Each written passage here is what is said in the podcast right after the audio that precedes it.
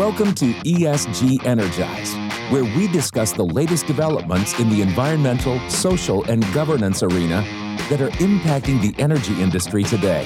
Here is your host, Delfina Govia. This is Delfina Govia, your busy business boss, executive, strategist, and transformational leader, whose mission on this show is to educate, engage, and energize the global community on topics of sustainability and ESG. Folks, today we're going to do something a little bit different, but not too totally different since I have uh, done something similar before, which is introduce you to a, another show on the Oil and Gas Global Network. As most of you know, Oil and Gas Global Network is the largest network of oil and gas podcasts in the world. We are in every single country on the planet with millions of listeners, and we have about 15 shows. And today, particularly, I'm introducing you to Oil and Gas Geopolitics with Jordan Driskell. Jordan is brilliant uh, and entertaining. And I listen to his show regularly. And I was recently going backwards to some older shows that he has recorded. And I came across one that was recorded on September 26th. And it's called 10 Recent Geopolitical Events with Impact on the Energy Industry. And I was listening to that episode. It struck me how it was almost as if he recorded that episode for airing on this show here, ESG Energized. He covers topics starting with the uh, crisis of conscience speak speech that President Jimmy Carter delivered on July 5th back in 1979 where he first outlined the Department of Energy and import quotas and the Strategic Petroleum Reserve, and even talked about alternative energy.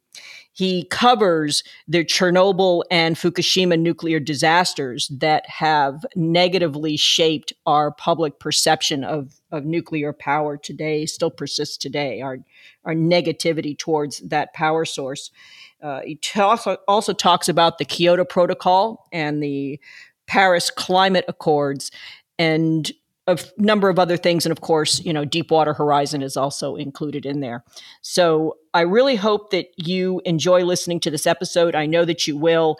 And as an added bonus next week i'm going to have jordan come into my studio and he and i are going to record an episode that talks about this episode. So you can get more of his thoughts and commentary and even my thoughts as well on this list so sit back and enjoy with no further ado, Oil and Gas Geopolitics with Jordan Driskell's 10 recent geopolitical events with impact on the energy industry.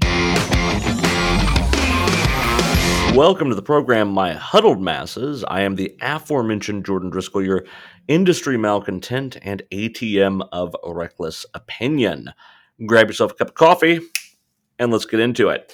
So tonight I've got my um I've got the usual stuff. We got the office that uh, sort of Nantucket medium blend here. I'm gonna have a little sippy sip, our inaugural sip. Mmm, tasty, excellent. Um, it's actually the second time I'm recording this episode. I got about 15 minutes in last time, and then got um, a phone call because I forgot to put myself into do not disturb, and so uh, that ruined the whole take and it was going to be a pain to because right where it interrupted it was going to be hard to try and record a separate segment and splice them together. It was going to be a pain, and I don't like uh, doing a lot of editing. Like I do any editing, I don't, but I don't like having to um, have my producers do a lot of editing, um, and primarily not out of love for my producers, but primarily because um, in fact, it's quite a lot of paperwork on my end, and so I usually just try and knock these out in one take, and and that's that. Trying that's how I save myself paperwork. Um, anyway, so now we're just gonna we're gonna go into this take two, and uh, yeah, we'll just uh, see if we knock this out first try.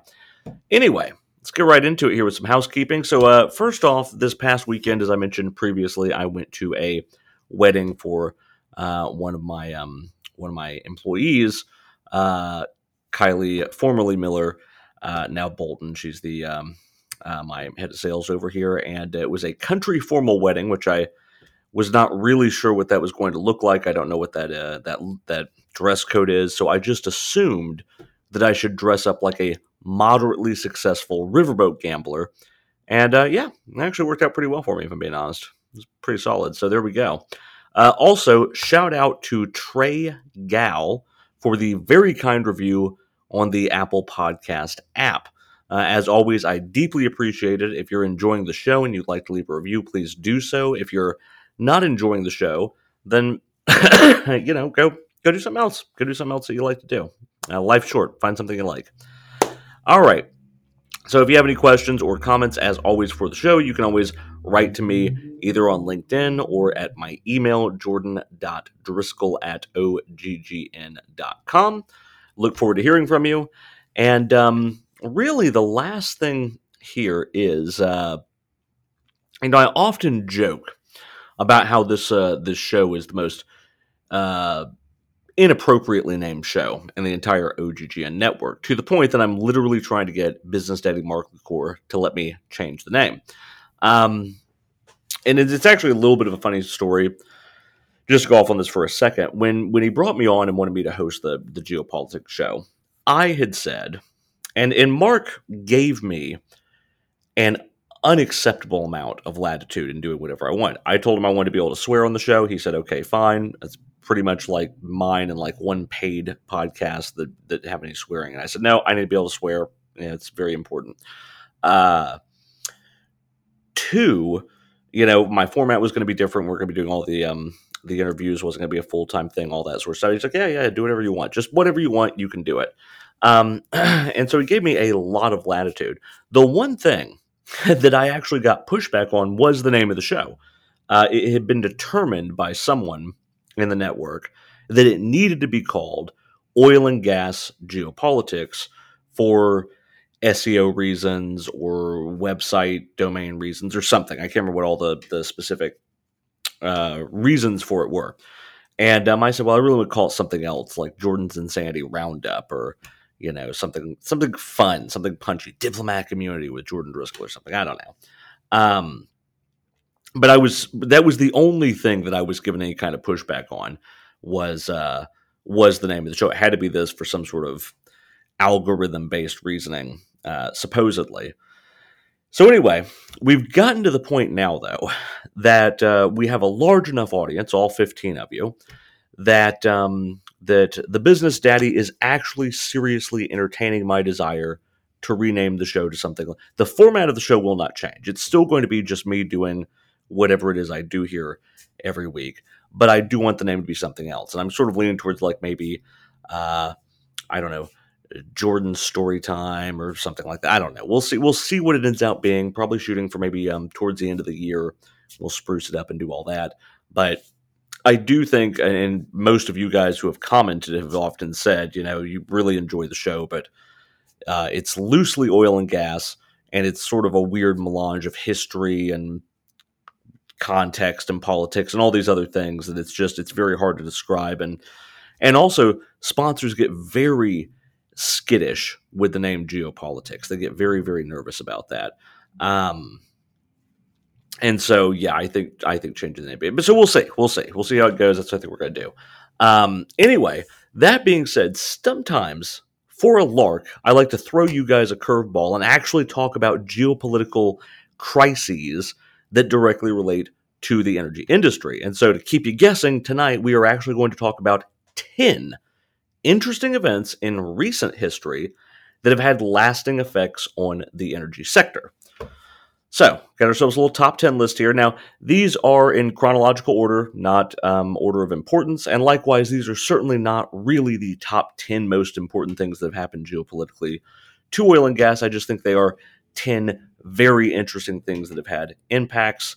And they're the things that I wanted to chit chat about tonight. So, it's like a micro deep dive, but it's sort of a shallow dive 10 times we're going to do here. But I think this will be a fun one. So, we'll say. Uh, number 10. 1979 Jimmy Carter's Malaise speech. The so called Malaise speech, also more formally known as the Crisis of Confidence speech, since he never actually used the word malaise, was delivered by U.S. President Jimmy Carter 15 July 1979. Now, Carter had initially been scheduled to deliver his speech on the 4th of July, as was often his tradition to do so. But at the last minute, he canceled his television appearance, retreated to Camp David, without any kind of explanation for 10 days. And on the 10th days, uh, 10th day, like a less inspiring Jesus, he rose from Camp David, threw on his finest cardigan, sauntered in front of the cameras, and delivered a classic rural Georgia, old school Baptist hellfire and brimstone sermon about how the entire energy crisis in America was just as much about our over reliance on OPEC as it was about our materialism, turning away from God, lack of prayer, and, in an odd turn, about swearing too much. Well, fuck me, Jimmy. I, I've never felt so seen. Um, at any rate, President Carter called for a number of things. He called for the creation of the Department of Energy, import quotas, alternative energy, even before it was cool. I'm looking at you, Al Gore. Uh, the creation of a strategic petroleum reserve, and of course, the infamous career making for Sammy Hagar 55 mile an hour interstate highway speed limit cap. Now, for a very small window of time, the American population actually responded surprisingly well to this speech. But after Carter fired a number of cabinet members and uh, the general public started to really reflect on everything Carter had said, they realized that they actually quite liked consumerism and they quite liked their materialism. I mean, hell, we're well on our way to the 80s, which is the capital of consumerism and materialism. And they'd also realized they'd just been bitched out by a man who lived rent free in a literal mansion paid for by their actual taxes. And once those realizations sunk in, the mood started to turn. Carter's popularity plummeted, causing him to lose the following election to Ronald Reagan by a landslide so large that it could be felt on the Richter scale. But after several of Carter's energy saving proposals from the uh, Malaise speech, those would end up sticking around and affecting U.S. energy policy and the industry for decades to come. mm. Here we go. Number nine, the 1986 Chernobyl disaster. The Ukraine, much like your great grandmother, is the sort of thing that you only really hear about when something quite bad has happened. Nuclear power has always been the promise of cheap, efficient energy of the future, but it's always been sort of overshadowed by the terrifying shade of a mushroom cloud. Now, if you're anything like me, dashingly handsome, a creative genius, well endowed, incredibly intelligent, and my one defining characteristic, unbelievably humble, then you would agree with me that the Soviet Union of socialist republics was a sort of a patchwork nation of mediocrity, appallingly bad economic tenets, astonishing corruption, and about as inspiring and hopeful as a piece of liquefied sheet metal. I really don't like the USSR.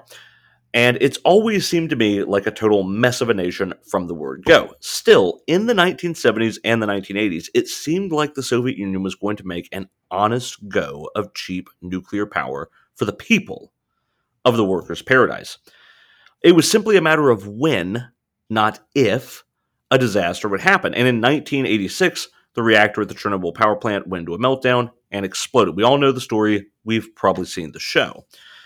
Now, the initial reaction of the Soviet government was naturally to try and cover it up, saying initially that nothing had gone wrong and everything was fine, and then eventually admitting that there had been a mining accident, of course, and then finally, after radia- radiation alarms at a Swedish power plant over 600 miles away actually went off due to the amount of fallout drifting across the continent of Europe, finally, the premier of the Soviet Union, who I'm assuming had just been busy giving a TED talk on how it was just downright disgusting that human beings could have things like wants and dreams and desires, finally authorized the following 20 second statement to be read on state TV.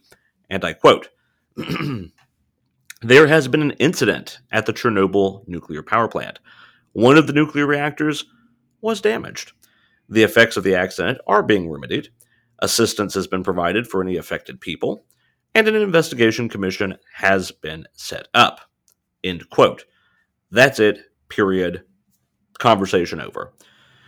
Now, between stories of workers dropping dead of cancer and radioactive exposure, women's having abortions in record setting numbers in Ukraine uh, to try and prevent birth defects from radiation poisoning, and dangerous levels of radiation being detected all across Europe, it effectively put another nail in the global coffin of public opinion for nuclear energy.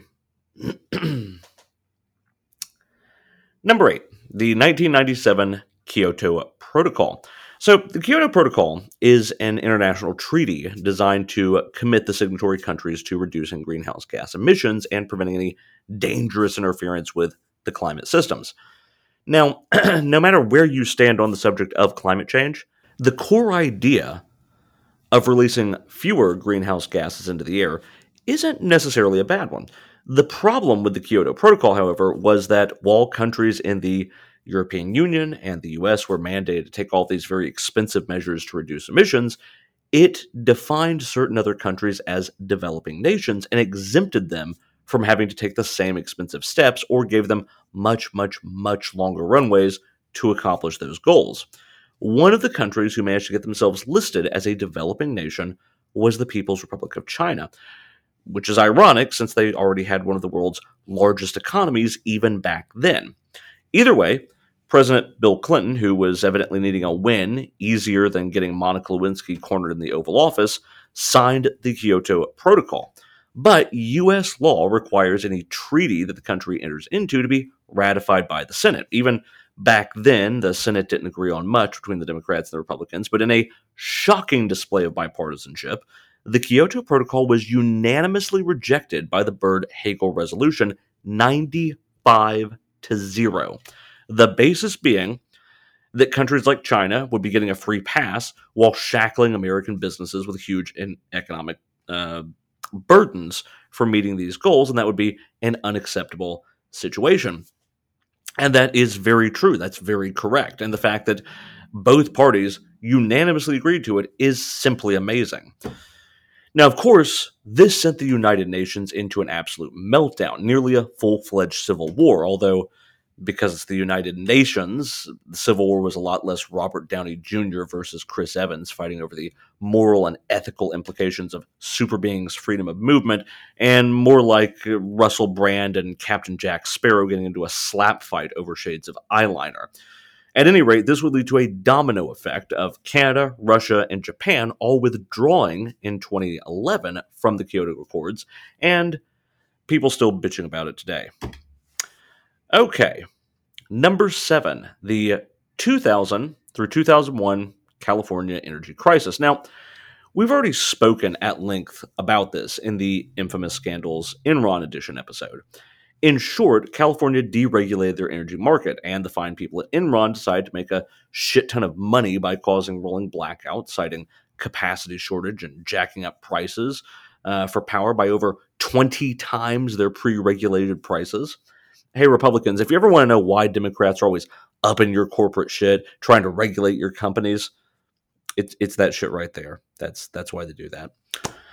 At any rate, due to the vagaries of interstellar law, virtually nothing could stop Enron from gaming the system until the company collapsed under the weight of its own gross overindulgence later on in 2001.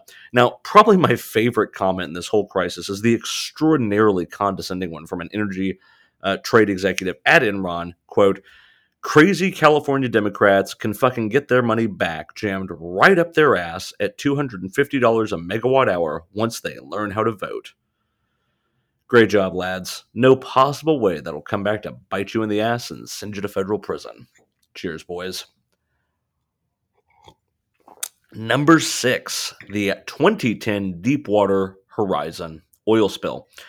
Now, British Petroleum whose business holdings and business model seems to be the same as the fictional candy company Bertie Bott's Every Flavored Bean from Harry Potter, wants to be involved in every possible oil play on the planet, from the US to Ukraine, and all the way up every single industry vertical they can get their corporate hands on. A real jack of all trades.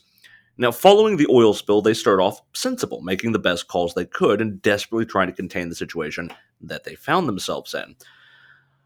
Anytime an industrial accident happens, it's always a tightrope for public relations, especially in the energy industry.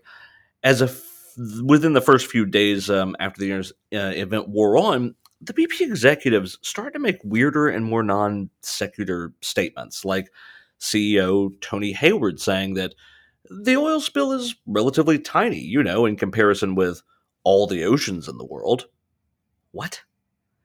Well, okay, that's like somebody coming over to my house and spilling an entire gallon of milk in my kitchen. Yes, compared to all of the kitchens on planet Earth, this is a small amount of spilt milk. But if you spill a gallon of milk in my kitchen, I'm still going to be pretty pissed off. Uh, it's still quite a lot for that space. Um, or you have uh, CEO Tony Hayward's uh, other fine quote when the British Prime Minister was calling for a safety inquiry. And he said, Can't I just get back to my regular life now? huh? like, you're the CEO of a company that's having a major crisis, and it's what? Interfering with your fucking tea time?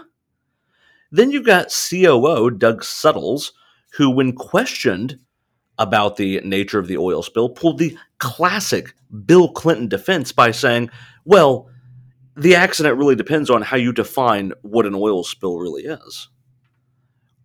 What? Well, I would assume an oil spill would be exactly what it fucking says on the tin, isn't it? You know, anytime oil is spilled someplace it's not supposed to be.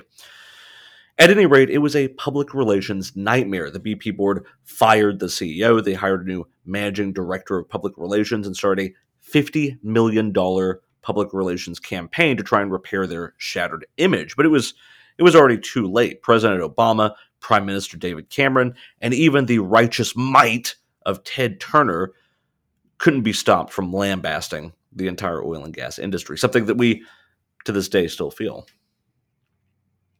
Number five, the 2011 Fukushima nuclear disaster, or possibly known as Dr. Evil's thought experiment of what would happen if we were to push, if we were to massively push nuclear power on a country located on the ring of fire with constant volcanic and tsunami and earthquake activity, which also happens to be the only nation in the history of the world to be twice attacked with nuclear weapons. Well, you know, when you put it like that, it really seems like this was a somewhat inevitable outcome. At any rate, prior to the disaster, some 30% of Japan's energy came from nuclear power, something that was understandably a bit of a touchy subject with the locals. Now, following the disaster, Recent polls show that over 80% of Japanese people are against nuclear power, with citizen action groups aggressively opposing the restarting of the reactors and demanding a denuclearized Japan. They will even try and prevent the U.S. from having naval ships come to port that are nuclear powered vessels like aircraft carriers or attack or ballistic missile submarines. They just don't want nuclear things around their country, and understandably so, all things considered. At any rate, this also provided yet another global anti nuclear campaign. It gave that campaign just one more high profile fuck up that they could hang their hat on. Number four, the 2014 to 2021 Brazilian car wash scandal. Now, Brazil is a country that is known for a number of things. There's the rainforests, there's the uh, impressive Brazilian waxing regimen that we all appreciate.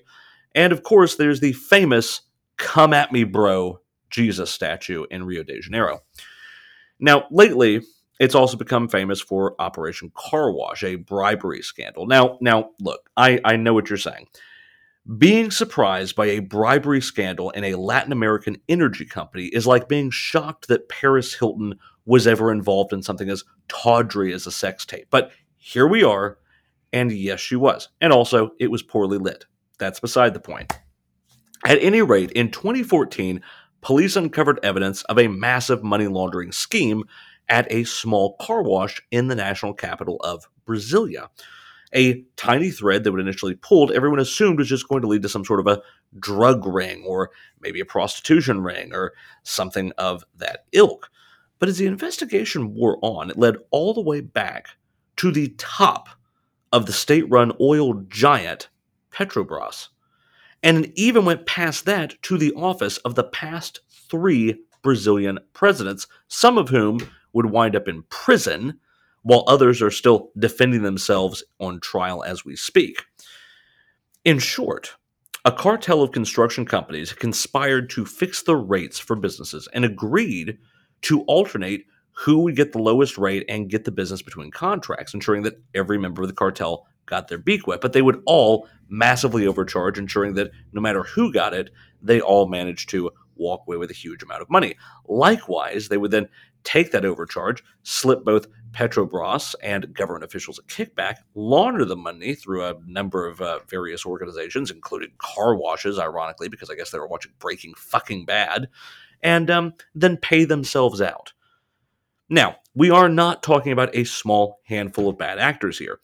We're talking about over $10 billion in bribes in a decade, 430 people indicted so far across 18 different companies and 11 different countries in South America, which has caused a massive wave of ethics scrutiny in the global energy industry.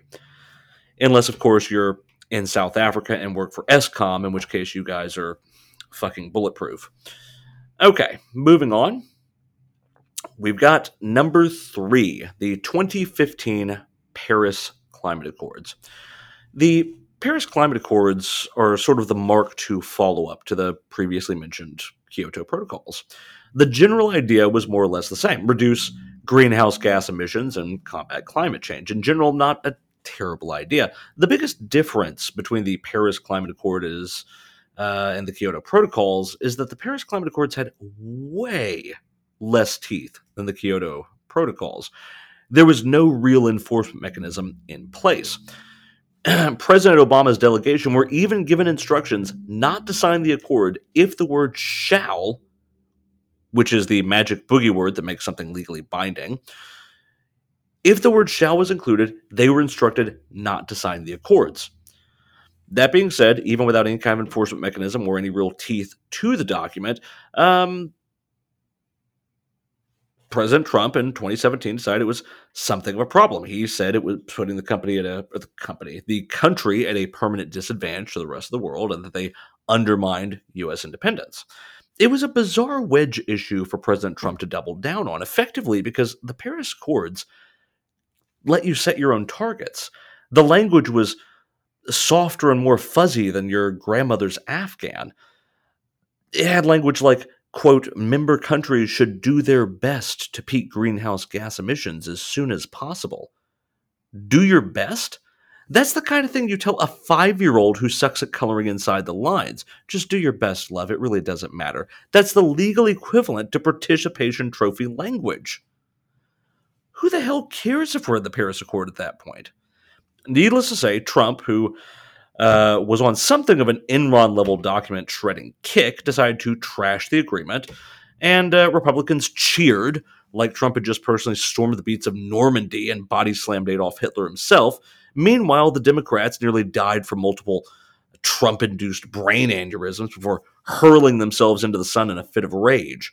But most Americans were just downright perplexed. With 75% of Americans across party lines supporting the Paris Accords, yeah, it was just an odd thing, right? I mean, the Paris Accords had the same legal power as a sign that you put on the side of your car that says, if this van's a rockin', don't come knocking. It was just an odd thing to throw down on. Naturally, of course, China took the chaos as an opportunity to claim the moral high ground and throw some shade by saying, we remain committed to the Paris Accords because, unlike the United States, we honor our agreements. Ah, yes, yes. Thank you, China, for throwing that in there. Nicely done. Either way, by February of 2021, President Biden and the U.S. had rejoined the Paris Accords. But the twisted irony of this is the damage was already done. During the time between the U.S. pulling out of the Accords and the U.S. rejoining the Accords, during that handful of years, over 20 states had individually decided to pass laws much more stringent and demanding than anything in the Paris Accords themselves. Meaning, we'd actually have less climate change regulation to deal with if we had just stayed in the damn thing from the start. Number two, the 2018 Iran nuclear deal, also known as the Joint Comprehensive Plan of Action. Okay. so, in 2015, the JCPAC was created between Iran, China, the United States of America, the United Kingdom, Russia, France, and Germany. And the general idea was that Iran would limit their nuclear activities to power generation only, allow considerable inspections to ensure that no nuclear weapons were being built, and in exchange, the other countries would agree to reduce the level of international sanctions that Iran had been operating under for decades. It was naturally a contentious agreement, and reactions were mixed, to say the least. In the West, it was by many lauded as a triumph of diplomacy. Eh. Um, Iran insisted it was only a matter of time before the U.S. would breach their deal because the pig dog Americans evidently couldn't be trusted, which sadly they were a little proven right, sort of, in that regard. And China believed that it would be the start of renewed relations with Iran and the Chinese people. And unfortunately, that one has quite come to pass. Now, I have my issues with Trump, but I will agree with him uh, on this issue. The Iran nuclear deal was not great. Sure, when you strip away all of the political rhetoric, it wasn't an Armageddon inducing disaster that he claimed on the campaign trail that it was. No. But to be fair, it was not a good deal. It was not some sort of a silver bullet that solved the solution to the Iranian problem. Now, what I will say is that perhaps it might have been a starting point, much like the Camp David Accords between Egypt and Israel. They didn't actually do all that much to bring peace, but they did open the door to an eventual peace and partnership between Israel and Egypt.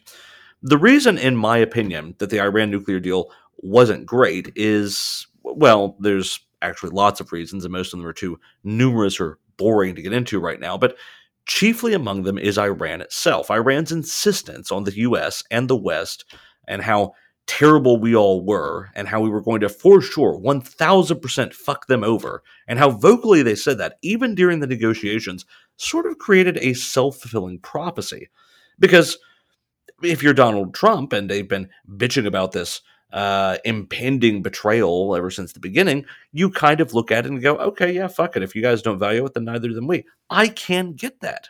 I can follow that train of thought. Iran was not fully committed. They were uh, doing, at best, a half assed job. And maybe we could have gone in there with a better deal. I think we certainly should have tried, but the bottom line is Iran was the core issue here, right? They didn't want this to work, or at least the Ayatollah did. And I think probably the rank and file Iranian people probably quite very much wanted it to. Uh, at any rate, my general thought is that something would be better than nothing, but it still wasn't a good deal. It just wasn't. And in that regard, I agree with Trump on that one.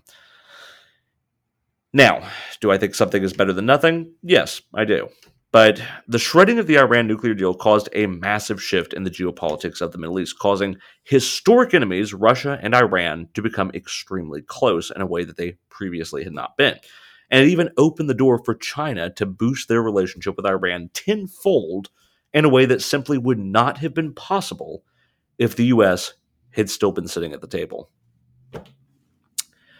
Number one, the 2022 Russian invasion of Ukraine of course. Now, I've already talked about the Ukraine war on this program at length, so I'm not going to rehash all of that just now. If you want to know what I think about the um, Ukraine war, feel free to hit up those episodes.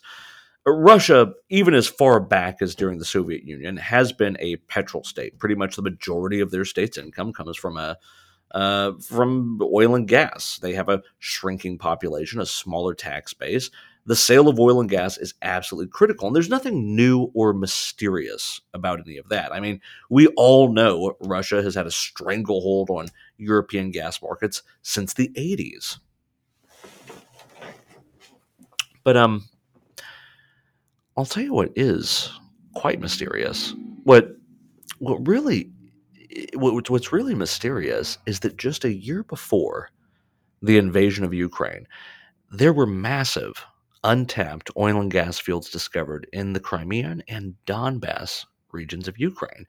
And what's more mysterious is that, uh, given Ukraine's previous position as a Soviet state, it already had tons of infrastructure for transporting natural gas via pipelines to the West that could have very easily been recommissioned to exploit those resources.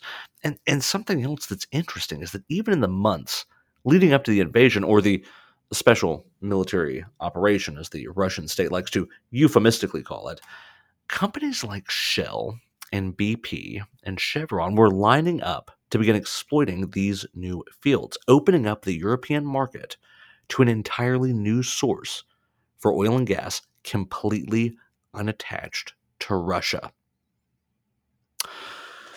But that's probably just one big coincidence and entirely unrelated for Russia's decision to invade, and probably best not to give too much thought to on this episode. So there we go.